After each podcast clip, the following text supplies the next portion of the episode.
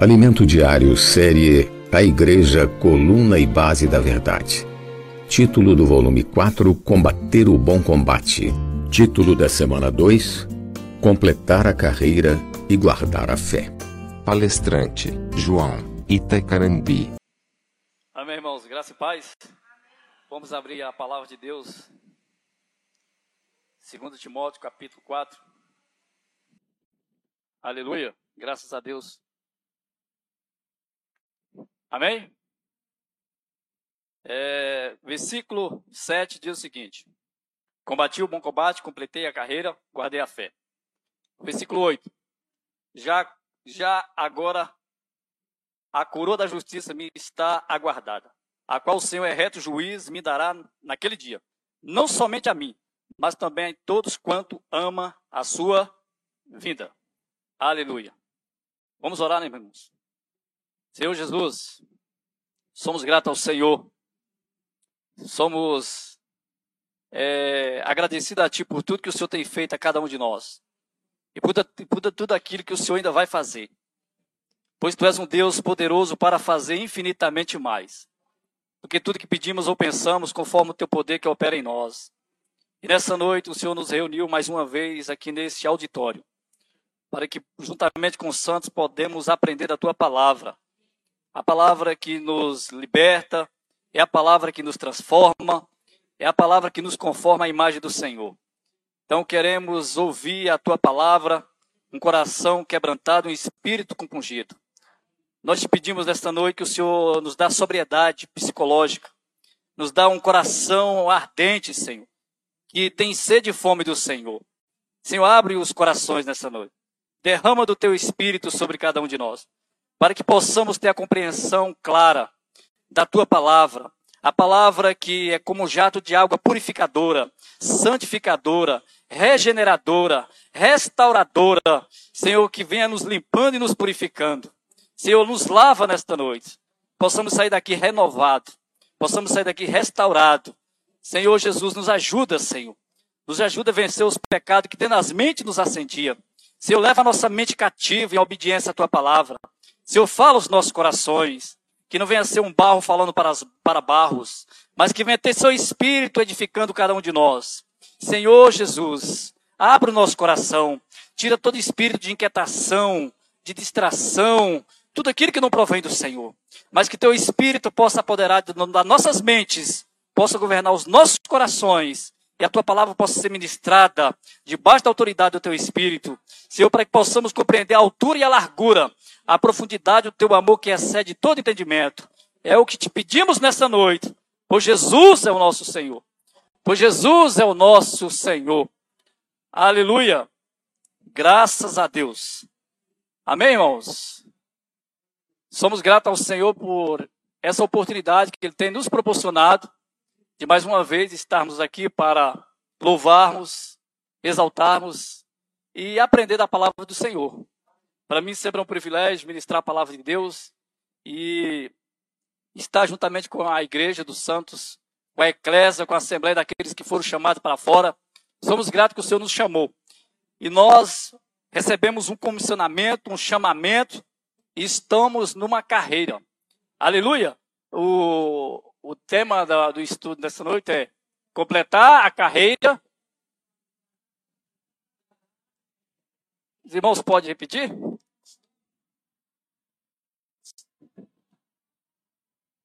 Amém. Aleluia. Completar a carreira e guardar a fé. É, é sabido de todos que quando Paulo escreveu essa epístola, 2 Timóteo, ele estava preso numa masmorra para ser decapitado. É, quando ele diz, combati o bom combate, completei a carreira e guardei a fé, é alguém que já está no fim da vida. Alguém que os dias está findando nessa terra. Alguém que teve uma experiência ímpar, pessoal, com o Senhor. Não foi alguém que tinha uma vida leviana, é, displicente, mas alguém que tinha uma meta, ele tinha um alvo definido. Ele sabia da sua grande comissão, do seu grande comissionamento que o Senhor tinha chamado ele. Ele sabia da separação que Deus tinha separado antes mesmo dele nascer para uma obra do ministério qual Deus tinha chamado. E Paulo, ele cumpriu o seu ministério. E cada um de nós, assim como o apóstolo Paulo, o Senhor nos chamou. E o Senhor nos separou. E nós estamos nesta carreira. Precisamos completar a nossa carreira. Precisamos guardar a fé. Irmãos, e eu quero mostrar alguns princípios fundamental, crucial para que nós possamos é, para que nós possamos compreender essa noite e eu creio que vai ser de muita ajuda para para a nossa vida espiritual. Amém? É, aqui, olha o que Paulo diz em Filipenses, capítulo. Primeiro ponto que eu gostaria de tratar é não errar o alvo. Filipenses capítulo 3, versículo 13 e 14. Paulo vai dizer: Irmãos, não penso que eu mesmo já tenha conquistado, mas toma a seguinte atitude: esquecendo-me das coisas que para trás fica, avançando para as quais estão diante de mim. Apresso-me em direção ao alvo, a fim de ganhar o prêmio da vocação celestial de Deus em Cristo Jesus. Eu estou lendo aqui em outra versão, que é aqui James. Eu achei essa versão mais é mais fácil a compreensão. Irmãos, não pense que eu mesmo já tenha conquistado. Mas toma a seguinte atitude: qual é? Esquecendo-me das coisas que para trás fica esquecendo-me das coisas que para trás fica. Aí nós podemos, fosse naquela época, nós poderíamos sentar juntamente com o apóstolo Paulo, perguntar para ele, Paulo, quais é, quais as coisas que você falou que esquecendo-me das coisas, quais são essas coisas, apóstolo? Ele ia falar para você e para mim da sua vida religiosa no judaísmo, que era um perseguidor da igreja, era aquele que assolava a igreja de Cristo, matava os cristãos, era extremamente fariseu, um homem que tinha uma vida ávida contra os cristãos e a igreja de Cristo Jesus. Mas teve um encontro com Cristo Jesus no caminho de Damasco e a vida dele foi é, radicalmente mudada, transformada. Então aqui, meus irmãos, minha irmã, Paulo não está que é, podemos usar aqui, que ele não está num saudosismo, numa nostalgia do passado do judaísmo. Não, não é isso. Mas Paulo, a, a, a, ele, quando ele teve uma, uma, uma conversão genuína com Cristo, ele teve um encontro com a pessoa de Cristo, ele teve uma visão celestial e ele foi governado por essa visão celestial. E essa palavra aqui é apresso-me em direção ao alvo, em direção ao escopo. O alvo. Paulo tinha um alvo, não era alguém que tinha uma vida sem meta. Nós, como filho de Deus, vou tornar a repetir, precisamos correr a nossa carreira. Mas não de qualquer maneira. Irmãos, nós precisamos ter meta na nossas vidas. Precisamos ter meta de, de leitura da palavra, meta de oração, meta de evangelismo, meta de trazer pessoas para o corpo de Cristo. Nós não podemos, ah, já estou satisfeito. Com o quê? Com a minha espiritualidade, com o meu fruto da palavra. Isso, irmão, muitas vezes é um, parte de um egoísmo do nosso coração. Só nós desfrutarmos da palavra, está muito bom. E as demais pessoas que não conhecem a Cristo, que não têm é, o contato com a palavra de Deus. Uma das evidências para mim que alguém foi salvo é quando ela tem um profundo desejo no coração de que o evangelho seja ministrado e as de, e demais pessoas venham à fé. Esse, isso é uma evidência que nós nascemos de Não tem como um salvo não desejar que o mundo, que as pessoas que os nossos entes queridos, nossos familiares, não venham à fé. Não tem condições. Não tem, meu irmão. Então, Paulo ele tinha uma, um alvo. Ele tinha uma, uma meta. Mas era para quê? Qual, qual era o, o objetivo desse alvo? Ganhar um prêmio. Da vocação celestial.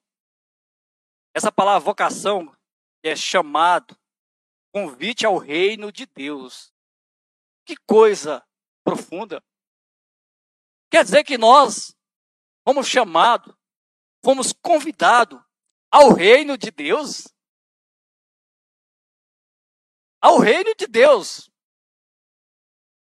Quando você recebe uma honra deste mundo secular, alguém te convida para uma coisa que você acha que é, nossa, que coisa espetacular. E todo mundo desejaria estar ali. Você foi selecionado, foi convidado, está ali naquele banquete. Meu irmão, coloca na mente de, vocês, que nós possamos colocar na nossa mente. Tudo que essa terra oferece para nós, em comparação ao reino de Deus, é esterco.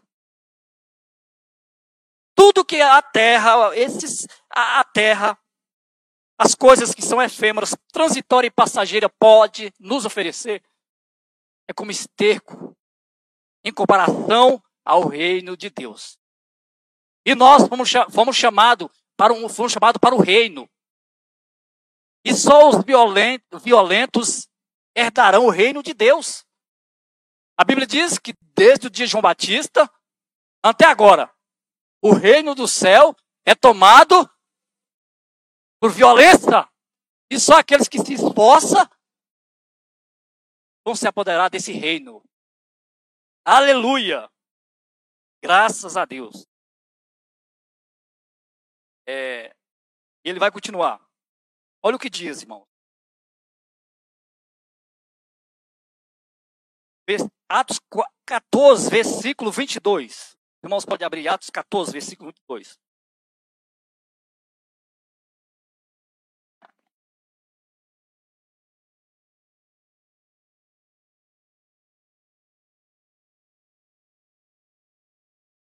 fortalecendo a alma dos discípulos. Fortalecendo a alma dos discípulos, exortando-os a permanecer firmes na fé e mostrando que através de muitas tribulações nos importa entrar no reino de Deus. É através de muitas tribulações através de muitas tribulações. E quem é que estava aqui exortando os discípulos? O apóstolo Paulo. E a palavra exortar não tem um termo aqui de, de correção, mas é de encorajamento.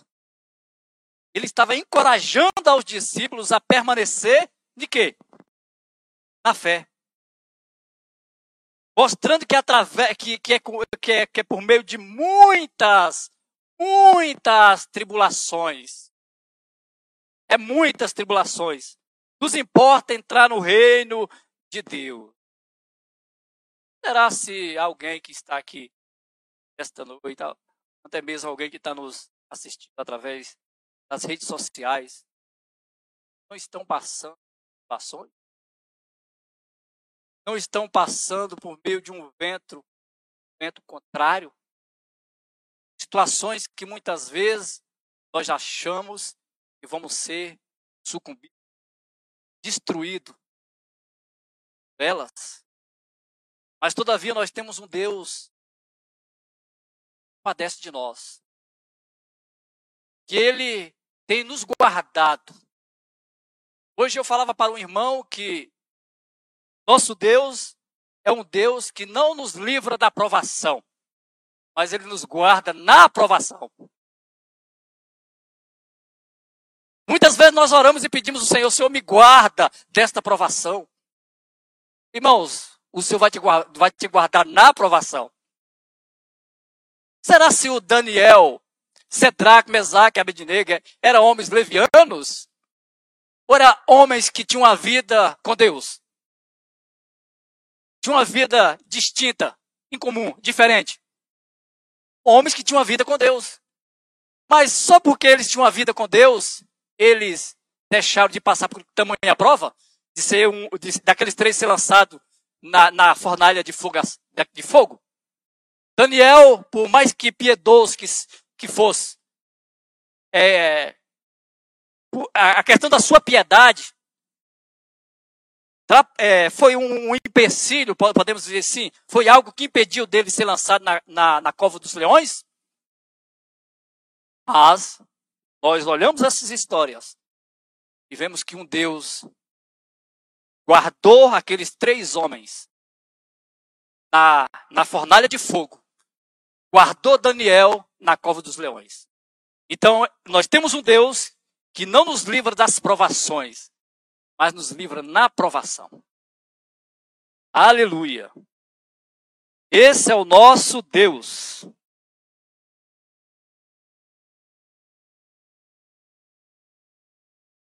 Segundo ponto. Por que precisamos passar por tribulações? Por que precisamos passar? Olha o que diz Romanos capítulo 5, versículo do 1 ao 4. E o seguinte: Justificados, pois, mediante a fé, temos paz com Deus, por meio de nosso Senhor Jesus Cristo, por intermédio de quem obtivemos igualmente acesso pela fé a esta graça na qual estamos firmados e, no, e, e gloriamos-nos na esperança da glória de Deus. E não somente isso, mas também nos gloriamos nas próprias tribulações, sabendo que a tribulação produz perseverança. E a perseverança é experiência. E a, experi e a experiência é esperança. Aleluia. Então, as tribulações que nós passamos é para quê? É para gerar perseverança. Então, as tribulações não é para que nós possamos murmurar, reclamar, maldizer. Não, Senhor, agora eu não vou mais reunir, eu não vou mais congregar, eu não vou mais estar juntamente com os irmãos. Não, eu, eu, tô, eu tô revoltado com Deus. Eu não posso. Um santo como eu, um filho de Deus passando por tamanha tribulação. Irmão, se você ouvir essa voz, que nós, como filho de Deus, não podemos sofrer, isso não é a voz de Deus. Isso é a voz do diabo. Jesus, um exemplo aqui, Jesus, 40 dias de jejum. Pintando os 40 dias, o tentador chega e fala: Se é filho de Deus, transforma essas pedras em pães e mata a sua fome. Ou seja, o diabo estava falando o seguinte: filho de Deus passando por necessidade, privação de pão, não pode. É, irmã, você é crente? Mas que vida atribulada, mulher. Eu acho que você está precisando de Deus, hein? Eu nunca vi uma pessoa tão atribulada como você. Quem já teve essa experiência? É assim ou não é? Então, quando as pessoas nos olham e elas acham que nós, por sermos cristãos, a nossa vida tem que estar plenamente perfeita. A vida psicológica, a nossa vida mental, espiritual, familiar, conjugal, conjugal financeira, social tem que estar. Ó, a, o, o, mundo. Os irmãos percebem que o mundo coloca um paradigma, um modelo padrão para os cristãos? O cristão tem que estar naquela bolha, assim, tem que andar como robô. Se você sair daquilo, você não é mais um cristão. Não é isso que, que a palavra do Senhor nos ensina. Quando nós estava no mundo, parece que as coisas eram mais fáceis para nós. Era ou não? Não, não vivia uma, uma, uma, uma, farsa, não era uma farsa? Parecia que não tinha, não tinha muitas assim, provações, uma farsa. Eu lembrei agora de uma, uma experiência de um jovem. Ele chegou para o pastor e falou: Pastor, eu acho que eu vou me desviar da fé. E o pastor, por quê? Quando eu era do mundo, eu não sentia muitas coisas e muitas perseguições. E agora que eu estou, tenho uma vida cristã com Deus, eu tenho uma vida atribulada de provações e tentações. Por que isso? O pastor respondeu: É porque morto não sente nada. Morto não sente nada. Agora você está vivo. Por isso que você está sentindo. A vida entrou em ti. A vida entrou em nós, irmãos. Você tem um algo que o diabo odeia em você. Nós temos algo que o diabo odeia em nós: a vida de Deus, o Espírito Santo. Por que você acha que o diabo não persegue mais os cristãos do que os incircuncisos? Qual o alvo do diabo? É aquele que está jogando no time dele ou aquele que está jogando contra ele? Então nós somos adversários de Satanás. Nós éramos inimigo de Deus. Agora nós fomos é, justificados, pois, mediante a fé. Temos paz com Deus. Essa palavra aqui de justificação é um termo judicial. É o juiz olhar para mim e para você e falar assim: está justificado, está livre, não deve mais nada, pode ir embora, a sua pena foi cancelada, a sua dívida foi cancelada, a sua dívida foi pagada. Sua dívida, sua dívida foi quitada. E quando, irmãos, nós recebemos essa justificação, nós temos paz com Deus. Isso aqui é uma paz ultra circunstancial. Não importa a circunstância. Não está de espírito, ah, eu estou em paz. Não é isso. É uma paz que o mundo não pode nos dar. É uma paz que uma praia, uma viagem dos seus sonhos não pode dar.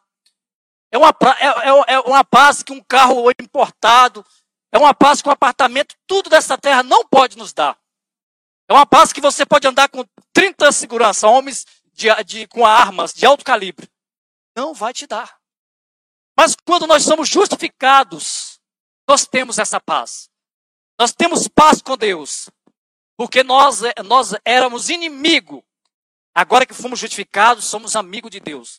Somos filhos de Deus. Aleluia. E através, irmãos, dessas tribulações, e os irmãos percebem aqui que o mesmo texto diz que nós temos paz com Deus. E por meio do nosso Senhor Jesus Cristo, porque Jesus Cristo é o nosso mediador entre Deus e os homens. Jesus Cristo, homem. E através, irmão, dessa justificação nós temos paz. E essa paz nos capacita a passar por essas tribulações.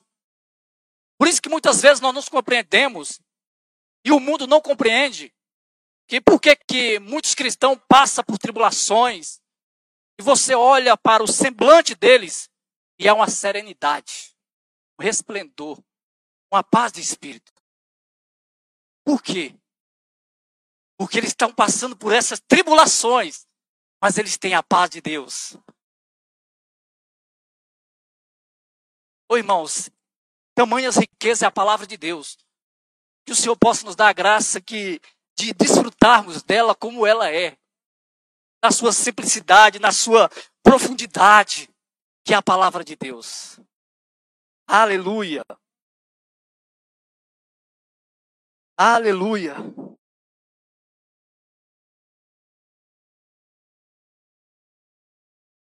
Olha o que diz Tiago, capítulo 1. Esse mesmo ponto, por que precisamos passar por tribulações? Tiago capítulo 1, versículo 2 e 4, diz o seguinte: Meus irmãos, tendo por motivo de to toda alegria o passar de por várias provações, sabendo que a aprovação da vossa fé, uma vez confirmada, produz produz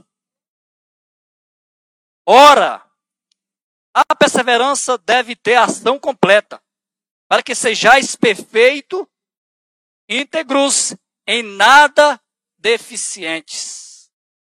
Aleluia.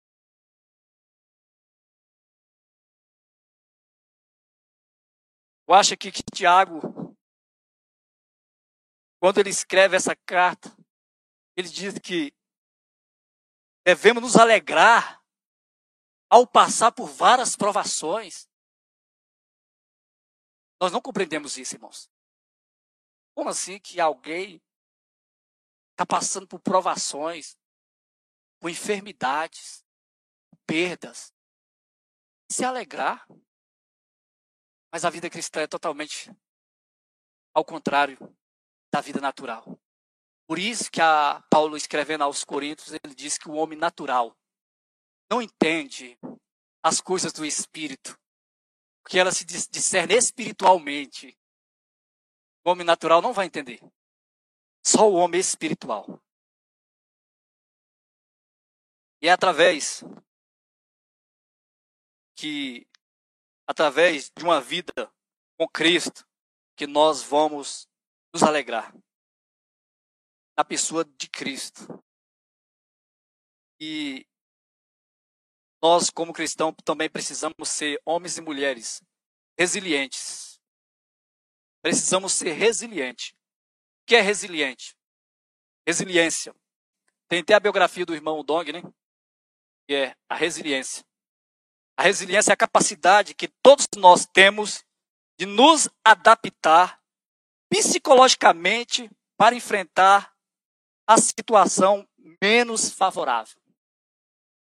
Então, que essas situações elas não venham a nos sucumbir, mas que nós possamos nos adaptar psicologicamente para que possamos suportar as coisas que, que é desfavorável na nossa vida. Terceiro, coloquei terceiro ponto aqui que eu gostaria de mostrar para os irmãos. Contra quem lutamos? Nós precisamos saber que estamos numa carreira e nesta carreira nós temos que guardar a fé. Só que uma carreira é algo que denota é, luta, batalha, combate, esforço. Não é isso? Com quem lutamos? O cristão luta com, contra quem? Efésios capítulo 6, versículo 12. Porque a nossa luta não é contra sangue e carne, e se contra os principados e potestades, contra os dominadores deste mundo tenebroso, contra as forças espirituais do mal nas regiões celestes. Contra quem lutamos? A nossa luta não é contra os irmãos. Quando nós batalhamos em casa, a nossa luta não é contra os nossos filhos. Não é contra nossas esposas. A nossa luta não é contra o nosso chefe, que, é um, que, que, que é um homem circunciso. A nossa luta não é contra o nosso vizinho, que é um perturbador. Não é contra a nossa vizinha, que é maldizente. A nossa luta é contra principados e potestades. A nossa luta é contra os demônios que estão nas regiões celestes, estão nos mares, estão na terra. Então, quando nós recebemos a Cristo e andamos por fé, nós não estamos no, no, no parque da cidade. Não. A vida cristã não é uma, uma vida de passeio, de bem-estar. Agora sim, agora está tudo bem. Não. Está tudo bem nada. Agora que começou a piorar. Porque agora que vem as perseguições. Agora vem os levantes. Agora o inferno vai se levantar com tudo contra a tua vida. A nossa luta é contra esses dominadores. Contra essas forças espirituais do mal. É forças, irmãos. Forças espirituais do mal. Paulo vai dizer que, a, que as armas da nossa milícia não é carnal. Não é uma metralhadora. Uma ponto .40. Não é. As armas da nossa milícia não são carnais, mas são poderosas em Deus para destruir todo tipo de fortaleza. Se levanta contra o conselho de Deus. E aonde essas fortalezas tenta alojar, fazer morada? Na nossa mente, irmãos. A batalha começa na mente. Quando você vem a Cristo, a primeira batalha começa na sua mente. É um conflito, é um conflito. Conflito consigo mesmo. Eu tenho orado e pedido para o Senhor. Senhor, me livra daquele homem mau. Que sou eu mesmo.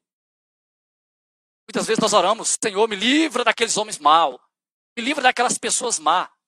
Mas será que nós temos orado, Senhor, me livra daquele homem mau que sou eu mesmo? Que é a minha natureza caída. Que é a minha natureza carnal. Que ama a terra. Que ama as coisas materiais que é inerente esse velho, esse velhadão que ainda está aqui, que está tá sendo mortificado. Ele precisa ser enterrado. Ele precisa ser afogado. Por meio da palavra, da comunhão, da oração, do jejum, da consagração. Ele precisa, irmãos. Ainda que o nosso homem exterior se corrompe, mas que o homem interior se renova dia após dia. Esse homem interior só se renova por meio da palavra, por meio de uma vida consagrada. Ele vai se renovar. Então a primeira batalha do cristão é contra o inferno, é contra os demônios, é contra as hostes malignas do mal. A segunda batalha do cristão é uma, é uma luta existencial. A primeira é a luta contra o mal, contra as forças malignas. A segunda é contra si mesmo, contra a sua natureza caída, pecaminosa. Precisamos lutar sim ou não? Mateus 16, 24. Disse o Senhor aos seus discípulos: Se alguém quer vir após mim, negue a si mesmo, tome a sua cruz e siga-me. Precisamos lutar contra nós mesmos. Lutar contra os principados e potestades, lutar contra nós. Tem outras lutas, que é as lutas existencial. Evangelho de João, capítulo 16, versículo 33. Diz o seguinte: aqui já é as, batalhas, as batalhas, as lutas existenciais.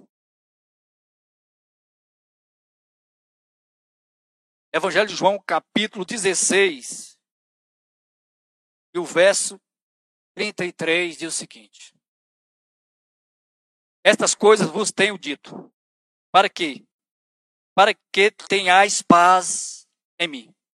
No mundo passais por aflições, mas tenha de bom ânimo.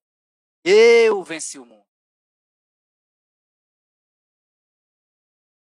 Tenha de bom ânimo. Eu venci o mundo. Essa passagem ela está no contexto. O Senhor estava confortando os seus discípulos, porque a partida do Senhor de, e para o Pai estava próximo. Ele estava confortando aos seus seguidores que neste mundo eles iam passar por, eles iam ter, ter tribulações, ia ter é, aflições, mas ele não, eles não poderiam desanimar diante das aflições. Quando Paulo escreve aos, aos Romanos 8, ele diz que a nossa leve e momentânea tribulação, o que, que ela produz? A nossa leve e momentânea tribulação. Você sabe por que ela é leve e momentânea, irmãos? Quando eu, eu dou uma conferida na palavra de Deus, em Isaías 10, 27, diz: E acontecerá naquele dia que o peso será tirado dos teus ombros, o jugo será quebrado por causa da unção. Acontecerá naquele dia que o peso será tirado dos teus ombros, do teu ombro, e o jugo do teu pescoço, o jugo será despedaçado por causa da gordura. A gordura que é unção. Então, nós temos um Deus, um Senhor, que quebra esse jugo e tira o peso. Para nós entender, nós precisamos ler é, Mateus 11, 28, se não me falha a memória, que diz: Vinde a mim, todos os que estáis cansados e sobrecarregados, e eu vos alivi aliviarei. Outro versículo? 29. Tomai sobre vós o meu jugo, e aprendei de mim, porque eu sou manso e humilde de coração, e acharei descanso para a vossa. Acharei descanso para a vossa. Descanso da nossa alma está onde? Em Cristo. Descansa no Senhor. Entrega teu caminho ao Senhor, confia nele, o mais ele fará. Descansa no Senhor. O Senhor é aquele que tira, que quebra o, o jugo e tira o peso dos nossos ombros. Sabe o que faz isso nas nossas vidas, irmãos? É a presença de Deus. Por causa de que diz? Por causa da unção. O peso será tirado dos teus ombros. Por causa da unção. Quando nós vamos ao Senhor, o Senhor é o Deus que despedaça esse jugo e tira esse peso, esse fardo pesado dos nossos ombros.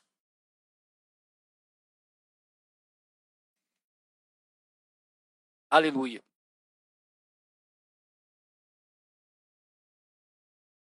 Já estou concluindo.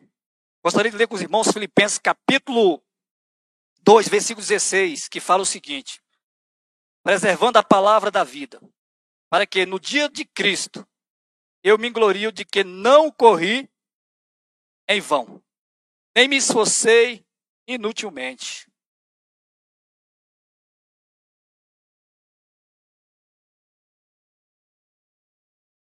Para que na vinda do Senhor, a vinda aqui, a palavra grega para vinda,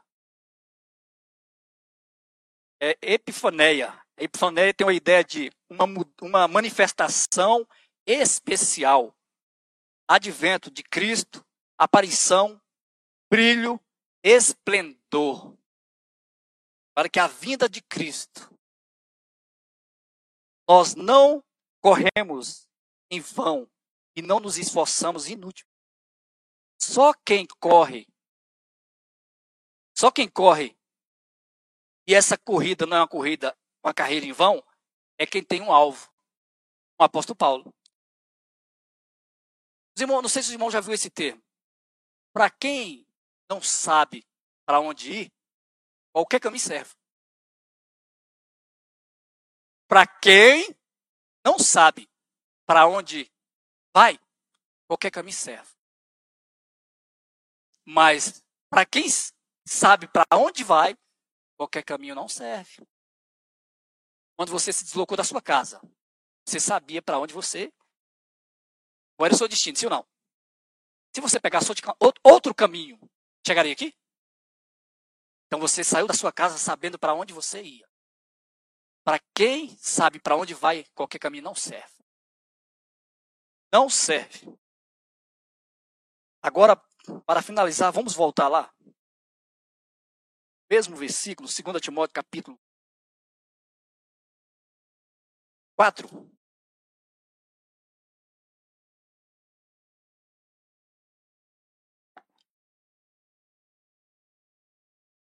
Versículo 7 diz o seguinte: Combati. Combati. Essa palavra do grego tem a ideia de competir por um prêmio, esforçar-se para realizar algo. Essa é a ideia da palavra no original. Aí ele fala: combati o quê? O bom combate. E Paulo chama esse, essa carreira cristã de um bom combate. Olha a diferença da palavra combati para a palavra combate. A palavra combate, a palavra combate tem a referência de um, de um lugar de assembleia, como sendo encabeçada por alguém. A palavra combate ela tem a ideia de uma assembleia é, e sendo encabeçada por, por alguém. O que, o que denota a palavra assembleia? Ajuntamento. É um ajuntamento que, que tem uma ideia que alguém está sendo cabeça. Quando nós estamos na, na vida cristã, é uma vida de combate. Só que você e eu não combatemos sem ter alguém nos encabeçando. Cristo está nos encabeçando. Não pensa que a luta que você está passando, Cristo não está conosco. Não estou lutando sozinho. Não, você não está lutando sozinho. Então a ideia aqui, irmãos, é, é, é refere-se a uma assembleia, uma assembleia, um ajuntamento, mas que alguém está tem, tem alguém dando as diretrizes, alguém sendo cabeça dessa assembleia. E quem é o cabeça da assembleia? Jesus Cristo. A igreja é a assembleia de Cristo. Mas Cristo é o cabeça da igreja. Aleluia. Aí ele diz: completei a carreira, guardei a fé. Em Filipenses, Paulo vai nos dizer que ele ele diz, irmãos, não penso que eu mesmo já tenho conquistado, ou seja, alcançado, mas toma a seguinte atitude: esquecendo-me das coisas que para trás ficam e avançando para as que estão diante de mim. Quando Paulo escreve aos Filipenses, Paulo estava na sua primeira prisão, uma prisão domiciliar em Roma. Quando Paulo escreve sua carta ao jovem Timóteo, ele estava na sua segunda prisão, já condenado à sentença. Então vocês percebem aqui a maturidade? A vida cristã é um crescimento de maneira paulatinamente. É como diz é Provérbio 4,18. Mas a vereda do justo é como a luz da aurora, que vai brilhando mais e mais, até ser dias perfeito. É a vida do cristão. Mas a vereda, caminho estreito, não caminho largo, é o caminho estreito. É como a, a luz da aurora. Irmão, o, o, do, o nascer do sol vai brilhando, vai brilhando mais e mais, até ser dias perfeito. Graças ao Senhor Jesus. Que o Senhor possa nos ajudar, irmãos. E a compreensão que nós devemos completar a nossa carreira, assim como Paulo completou a, sua carreira. Precisamos guardar a fé. A palavra que guardar, vai ter colocado aqui no alimento diário, que guardar a fé é ouvir, crer, receber. É ouvir, ouvir a palavra, crer, receber essa palavra e praticá-la. Você ouviu, você creu, recebeu e praticou. Então, completar a carreira, guardar a fé. Vamos curvar nossa cabeça e vamos fazer mais uma oração. Esse foi o sentimento que o Senhor colocasse no meu coração para estar ministrando. Senhor, somos gratos a Ti, pois Tu és um Deus misericordioso. Tu és um Pai amoroso, Senhor. Somos gratos pela Tua palavra, pela vida de cada irmão e irmã, até aqui o Senhor tem nos sustentado. Nos ajuda a combater o bom combate. Nos ajuda a completar a carreira. Nos ajuda a guardar a fé. Senhor, nos dá mais visão clara. Nos dá um discernimento espiritual. Nós estamos numa batalha, numa guerra. Nós estamos numa corrida, assim. Nós estamos aqui competindo um contra o outro. Mas a nossa luta não é um contra o outro. Não é irmão contra irmão. A nossa luta é contra o diabo. É contra o pecado. É contra as forças malignas do mal. Senhor Jesus, a vida cristã não é uma competição de quem é o melhor, de quem é o pior.